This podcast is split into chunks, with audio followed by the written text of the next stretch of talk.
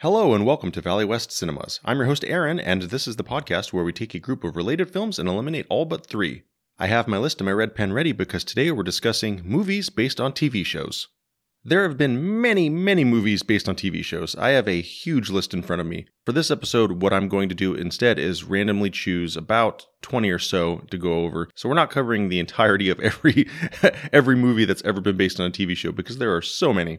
The movies we'll be discussing today are The X Files 1 and 2, Aqua Teen Hunger Force colon movie film for theaters. I love that title.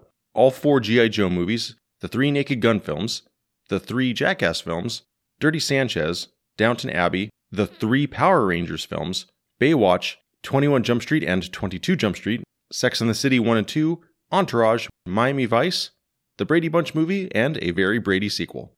A lot of these movies are comedies, and comedy is tough, and humor is subjective. So for a show like this, it's difficult to say which comedy is better because you might find Dragnet funny, and you might hate The Naked Gun. Who knows? There are the movies that are continuations of the show, like X Files or Downton Abbey, where the same cast comes back. It's the same storyline as the TV show. It's really just a big screen version of the show. And then you have ones that are just movies of the show, almost in name only, kind of like Baywatch or Chips or Dora and the Lost City of Gold, where these aren't really movies of the show. Like if you watch Starsky and Hutch, that's not a movie of the show. I'll go ahead and eliminate one of mine right now Baywatch. Baywatch is not a movie of the show. It's practically a spoof of the show, it's mocking the show. And there are a lot of films that are like that, like Starsky and Hutch again. That one is more of a spoof of the show. It is not a Starsky and Hutch movie. Of course, Baywatch, the movie, is also terrible. When I saw that in theaters, I couldn't help but wish that it was a movie of the show. There's a reason the show was popular, it was successful. It ran for years, and at one point, it was the biggest television show on the planet. Not a lot of people may realize, but Baywatch and CSI Miami are two of the biggest shows ever made. Baywatch was always known for its camp, and it was mocked. Its success was mocked, but you can't deny what people like. And so it seems weird to me that they would make a movie that is just making fun of it. It's kind of like when the Leave It to Beaver movie came out. It was really just mocking the concept of Leave It to Beaver. One of the movies that did it correctly, and I think even best, is the Brady Bunch movie. This Brady family and Brady house exists almost in this bubble that is the TV show, right down to the AstroTurf lawn and it looking like a set, but it's surrounded by what is essentially meant to be the real world with real people reacting to what is this strangeness, what is this family. And one character even says that they don't think the house has a toilet, like no one has ever seen a toilet in the house because on the show they never showed a toilet. For now, I am holding on to the Brady Bunch movie because for one, it's hilarious. I genuinely think it's a very funny movie, but also because it achieves that perfect balance of replicating the show and looking at it with 30 years later eyes with that sort of satirical mocking tone. It's perfect. It's the one that nails that balance. And Starsky and Hutch is not on this list, but I'll bring that one up again because that movie's terrible. But that movie is just a mockery. It's just taking the name of the show, mocking it for being stupid. Like, how stupid is the show? Ha ha ha. Isn't that funny how dumb this is? But it's not always an absolute because then you also have ones like 21 Jump Street or Miami Vice, where those two are also not really movies of the show. Miami Vice, which was directed by Michael Mann, is a dark, gritty cop movie. When you look at the director's filmography, you might think, okay, why is the guy who did Last of the Mohicans and Collateral and Heat is doing a movie of a TV show? It's because he created the original show. And the original show had that neon 1980s cocaine fueled glow to it, but it was never played for laughs. The show was not meant to be a joke. It has that weird 80s style because it was made in the 80s. That was just a natural occurring event. The movie it's not really a movie of the show, but I give it some leeway because it was made by the same person who made the show. This is his version of that story. While I might respect that continued ownership of the franchise, Miami Vice, the movie, is not that good. It's just sort of unpleasant.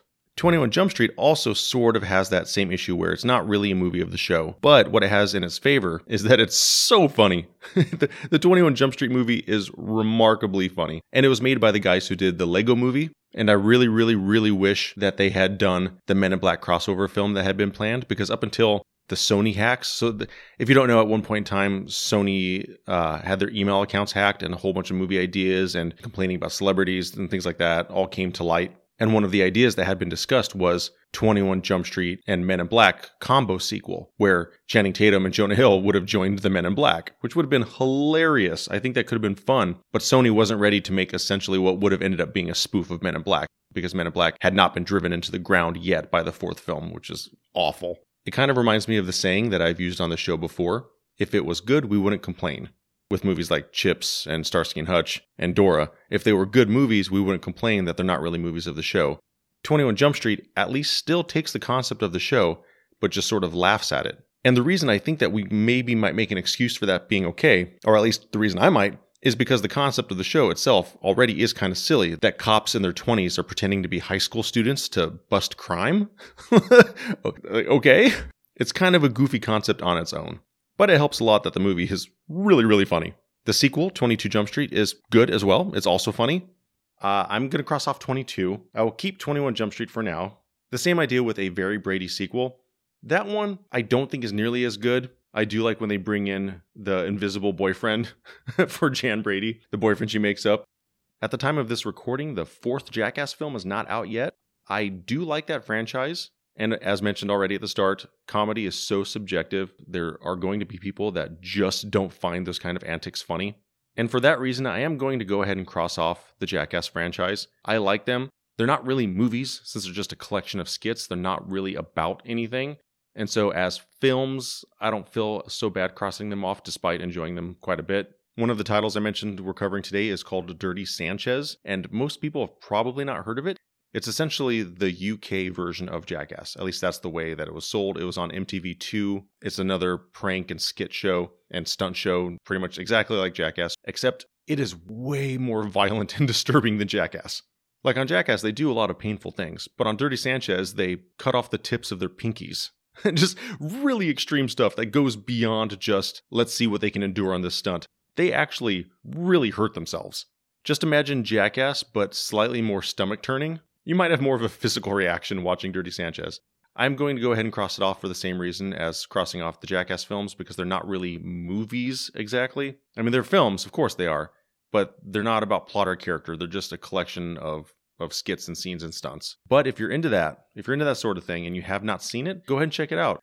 I'm going to cross off the two Sex and the City films because they're awful. And I actually liked the show a lot. I really liked the show. What confused me so much about the Sex and the City films is that why would you take a funny show and make just the most depressing movie? And something very similar happened with the Hannah Montana film, where you have a movie of what is essentially a sitcom, but you decided to make it not funny?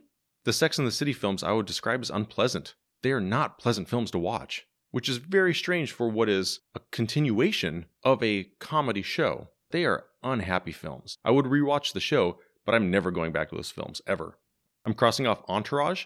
I loved the Entourage show, and when it started, it was pitched pretty much as a guy version of Sex and the City. And the show has had a lot of ridicule over the years. There are a lot of people who really don't like Entourage, and that's fine what I liked about the movie is it was a true continuation of the show. The flip side to that, though, is it doesn't make it very cinematic if it really just feels like the next episode. So, as a fan, I appreciate it. I had a good time watching it. But as a film goer, it's not much of a movie if you don't know the show. Like, you really need to know the show to care at all about the movie. And so, for that reason, I'll cross it off. The next two I want to discuss are the X Files films. The first one, The X Files Fight the Future, came out in 98 and it was one of the rare movies of TV shows where it actually came out while the show was still on the air. And there aren't that many examples of that. Most movies of TV shows come out years later. But the X Files movie came out while the show was still on. It's very rare for a movie to come out between seasons. I like the first film quite a lot. I've rewatched it many times over the years. When it came out, I saw it with a friend of mine who had never seen an episode of the show, and he was able to follow along. So even though it is a stopgap between seasons five and six, he was able to understand the characters and follow along. The only real problem I have with the first movie is that because it takes place between seasons, they can't really resolve anything. The movie is a bit of a non starter and non ender, if that makes sense. And if you watch the show, the events of the film barely matter. they barely matter with season six. I'm hesitant to cross it off because I like it, but I could see how not a lot of people would really care about it. And so for that reason, I'm probably going to go ahead and cross off the X Files Fight the Future. The second film, though, The X Files I Want to Believe, I have no problem crossing off. It came out 10 years later. They waited way too long to make another film, but it's also weirdly about a convicted sex offender priest who might be psychic. And it's just very strange. Like, there's a key detail in that phrase that I don't think they needed to include. It just makes it very strange. Part of what they go for in the film is why would God give this gift to a man who has done these terrible things? And I can kind of understand why that might be intriguing, but it just makes it weird and kind of uncomfortable. Plus, the movie is really terrible. It's not a good film. And luckily, Fox did later do a revival series, which initially was very good and then became very bad. But that aside, the movie is really bad. I do not recommend the second X Files film to anybody. The next one I'm going to talk about is absolutely going to be one of my three The Naked Gun from the Files of Police Squad. Not a lot of people realize that the Naked Gun movies were based on a TV show, and the name of the show was called Police Squad, which is why Naked Gun is called From the Files of Police Squad. The TV show also had Leslie Nielsen, the great, great Leslie Nielsen. I don't know what the history is and why they decided to make a movie of a six episode TV show that failed, but I am definitely glad that they did because The Naked Gun is one of the funniest movies I've ever seen. It's one of those rare comedies where it still makes me laugh. Most comedies or scary movies aren't usually funny or scary after you've already seen them. But The Naked Gun, man, it still gets me. Leslie Nielsen is the master of deadpan delivery. There's a reason why he became a star of all of these sort of spoofy slapstick movies. And even though some of them weren't that good, he always gave it his best. Leslie Nielsen never seemed like he was being lazy or didn't want to do it. A lot of later Adam Sandler movies, he looks like he's bored. And that never happened to Leslie Nielsen. Leslie Nielsen was always at the top of his game and he acted all the way up to the very end. I love The Naked Gun. I don't think parts two and three are that good. It's hard to pinpoint why, because again, comedy is subjective. What one person finds funny, another person may not, and we'll touch on that with a very specific example in a second. But parts two and three just don't really work for me. Two is funnier than three. Three is not very good, really, at all. Two does have its pluses. Part one is the absolute best. I love The Naked Gun. The humor is subjective example that I mentioned is Aqua Teen Hunger Force colon movie film for theaters, which is a title that I love. Aqua Teen Hunger Force was one of the longest running scripted shows on television. It's one of the longest running animated shows, one of the longest running comedies. And when the movie came out, it was not very successful. I saw it in theaters and I had a blast. And for those that are not in the know, it is an absurdist show. And I can see it turning off many, many, many people. And so while I had a very good time with the film, I would very much imagine that most people probably wouldn't. Here's an example. In the film, Tina Fey plays the voice of a burrito. it's that sort of humor. I'm not keeping the film, but if shaking your head at something while you smile and question why are you watching this is something that actually sounds a little fun, then I do recommend the film. If you ever did see the show and liked enough of what you saw, then I definitely recommend the film for those people as well. Of what we have left, there's two groups of films and one standalone, and so the standalone, for now at least, is Downton Abbey. There is a second film coming out. As of the time of this recording, it has not been released yet. I am a huge Downton Abbey fan. I just love the characters in that rich world. These people aren't put in necessarily extravagant situations, but it is a world of extravagance. What the movie does very well is it manages in two hours to balance this very large cast of characters because in the show, it's about the upstairs and downstairs residents of this abbey. And you have the rich people who live there and then all the servants. And it follows them in their lives. And it's sweet and nice and happy and romantic and dramatic. Some people might say dry. It aired in the US on PBS. And so it is kind of a PBS type show for all the good and bad that might imply to you. As a movie, while it is successful balancing all the characters and giving everybody something to do, there is a bit of a lack of focus in the film, only because, kind of like the Entourage movie, it feels like just the next episode. There's nothing about it that screams, this is what we accomplished because it's a film. With the first X Files film, you could see the difference in the budget. They had aliens and spacecrafts and the sort of things that they couldn't afford to do on the TV show, a sense of adventure that they couldn't accomplish in the TV show. But for Downton Abbey, it really does only feel like the next episode, which on one hand is great. But on the other hand, as a film, it's not entirely successful standing alone. So I am crossing off Downton Abbey, but I do like the film. I like the show. I recommend both. I can't say that you can watch the movie without watching the show first. So maybe start with the show and just know going into it that the movie is more of the same the next three are the Power Rangers films, and a lot of people may not even realize that there have been three theatrical films in the United States. There was Mighty Morphin Power Rangers, the movie, and I think it came out after season one or maybe during season two. I'm not entirely sure of the timeline. And by that point, I had kind of aged out of it, so I wasn't familiar with half of the Power Ranger cast. I do like the movie. It's cotton candy. it's dumb, sugary nonsense. It doesn't make a whole lot of sense really at all. It's a great example of giving a very cheap show a significant budget for a feature film. The show was cheaply made, and most of the fight scenes were the fight scenes taken from the Japanese version of the show, just dubbed with the new cast, so they didn't even bother refilming most of the fight scenes for the show. It's just a, a Japanese show from years earlier that they had footage for. It's really kind of jarring if you're familiar with the show at all to go from one of those episodes to the movie, especially when it shares the same cast. It is a continuation of the show as it was on at that time. I do have a problem with some of the CG in the film, and I know that might sound like a broken record coming from me, one of the charms of the show is the model work and the people in suits, like classic Godzilla style, that I really, really like. I am a fan of the man in suit type films and TV. It really encourages the imagination when you see these clearly fake landscapes and people in suits fighting in slow motion as if they're massive sizes. I like them quite a bit. I really, really do. But with the movie, they just went the animation route, so the giant robots are just animated and it's just not the same. I really wish they would have gone with model work again. As I said, the movie is kind of just cotton candy. There's no nutritional value at all to the Power Rangers movie, to the first one.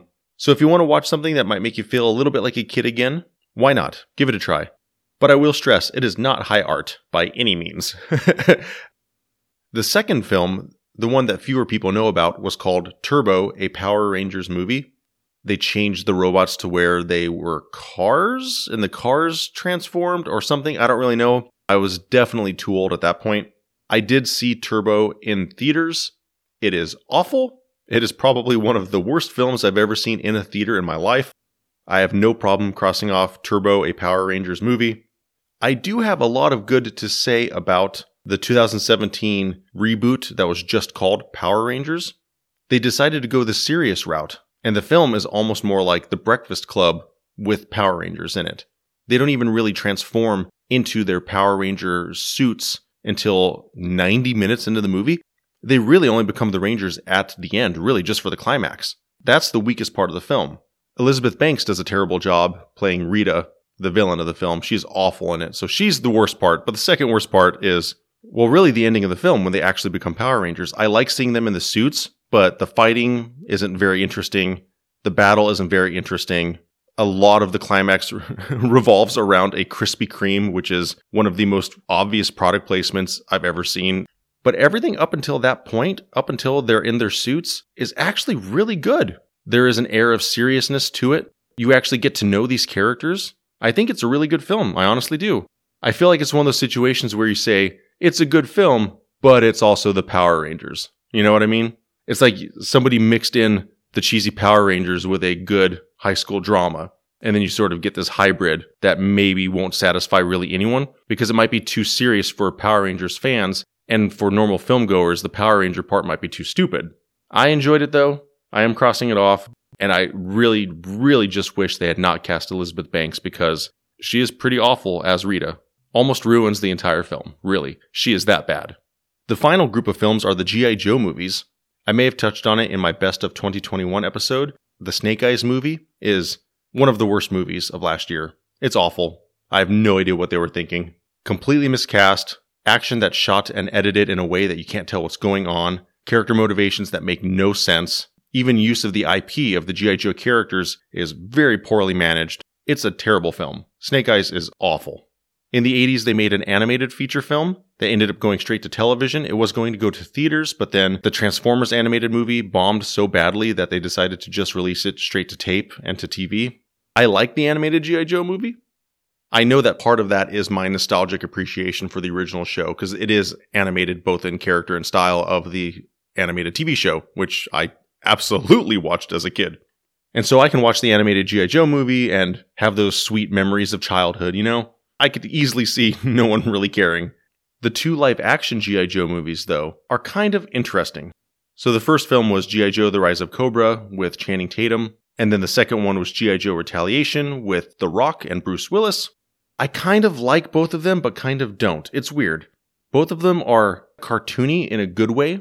Like I would describe, at least the first one, especially The Rise of Cobra, as a cartoony live action adventure movie more in line with the first Brendan Fraser mummy and uh, Van Helsing, where You know it's dumb, but you just have a good time with it. And that's perfectly fine. The second one, they killed off pretty much the entire cast and then they brought in new people like The Rock and Bruce Willis. I do like how cartoony the villains are in the second one, but then they lost that sort of sense of fun with the heroes. So it's sort of the reverse of, of the first film. The first film had a lot of fun with the heroes, and then the second one has a lot of fun with the villains. So neither of them get that perfect balance of silliness and adventure. I can't really argue that one is better than the other. I like the first one more. I do appreciate when live action movies try to go full cartoon or go full comic. Not a lot of movies have the nerve to try that. G.I. Joe did. Whether or not it succeeded is up to you to decide for yourself. For me, the first one is pretty close, but doesn't quite nail it. And because of that little stumble, a lot of people will probably come away from those films thinking that they're just stupid. And I can't really argue that. By sheer process of elimination, though, that does leave me with my three films. I am slightly surprised by where I ended up, but these are good films. You may not find the humor of these films to be up your alley, but I recommend these films. I think they're good. And so, now playing this week at Valley West Cinemas are The Brady Bunch movie, 21 Jump Street, and The Naked Gun from the Files of Police Squad. What do you think? Let us know on Twitter at VWestCinemas. If you'd like to support the show, please visit patreon.com slash valleywestcinemas. And of course, please rate and review wherever you listen. That helps us a bunch. I'm your host, Aaron. Thank you for listening.